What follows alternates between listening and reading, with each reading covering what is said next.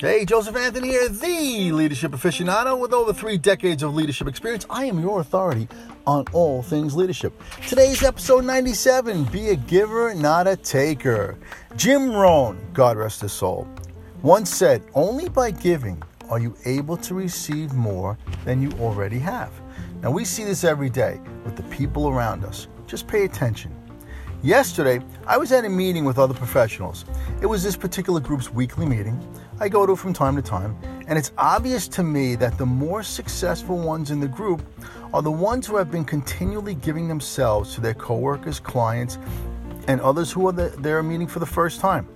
These few selfless guys and gals are continually sharing their experiences and their knowledge with others as they reap continued success.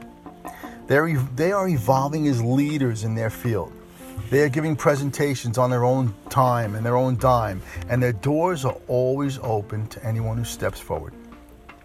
And in the same room, I see those who are all about themselves, clearly worried about where their next deal is coming from. These lone wolves don't even realize that their selfishness is causing their professional isolation. These are the guys and gals who are so consumed with themselves that they eventually disconnect and fall to the wayside. I believe that your success is direct, directly proportional to your practice of giving. Now, does this mean that you give to others and will get from, from them? No.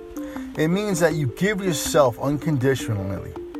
And in time, the person you are becoming will allow you to reap the rewards. Now, if you don't believe that it is God shining down upon you for your efforts, then just call it karma. The bottom line is this be a giver, not a taker. Give all of yourself to everyone around you, unconditionally and selflessly. When you are at that place of giving, my friends, this is where the magic happens. Thanks for listening. This is Joseph Anthony, the leadership aficionado. Have a great day, and always, my friends, I will chat with you manana.